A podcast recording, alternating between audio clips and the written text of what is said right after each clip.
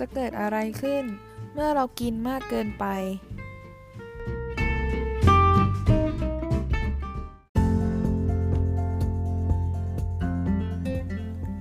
ไม่ว่าใครก็ตามที่เมื่อเจออาหารที่มีรสชาติถูกปากแล้ว จะต้องรับประทานเยอะเกินความจำเป็น แต่ดูเหมือนว่ากระเพาะอาหารของเราไม่สามารถรับเอาอาหารเหล่านั้นไว้ในกระเพาะได้จนหมดทุกอย่าง ซึ่งหากรับประทานอาหารมากเกินไป อาจจะส่งผลให้กระเพาะอาหารนั้นทำงานหนัก จนเกิดอาการจุกเสียดแน่น ส่งผลทำให้เราหายใจลำบากขึ้น แล้วจะเกิดอะไรขึ้นล่ะ เมื่อเรากินอาหารมากเกินไป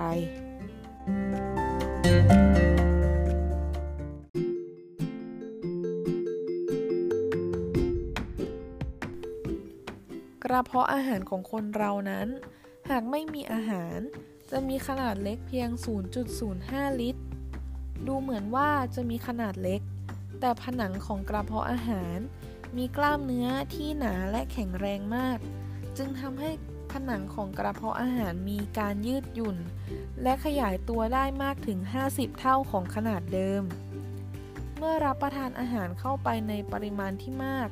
ก็จะทำให้กระเพาะอาหารนั้นขยายตัวใหญ่ขึ้น และทำให้เกิดการเบียดกับอวัยวะข้างเคียงอื่นๆ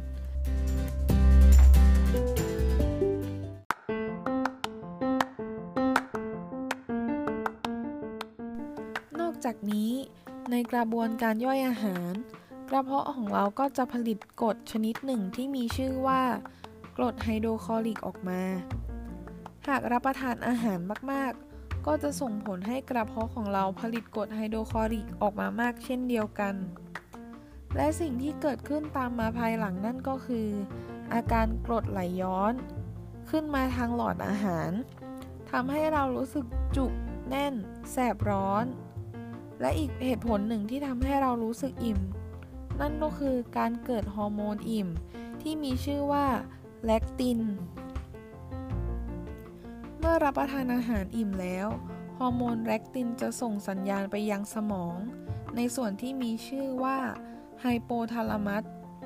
เพื่อสั่งให้ร่างกายนั้นหยุดกินนั่นเอง ฉะนั้นการรับประทานอาหารมากๆ ไม่ไม่เป็นผลดีต่อร่างกายเราเลยแม้แต่น้อย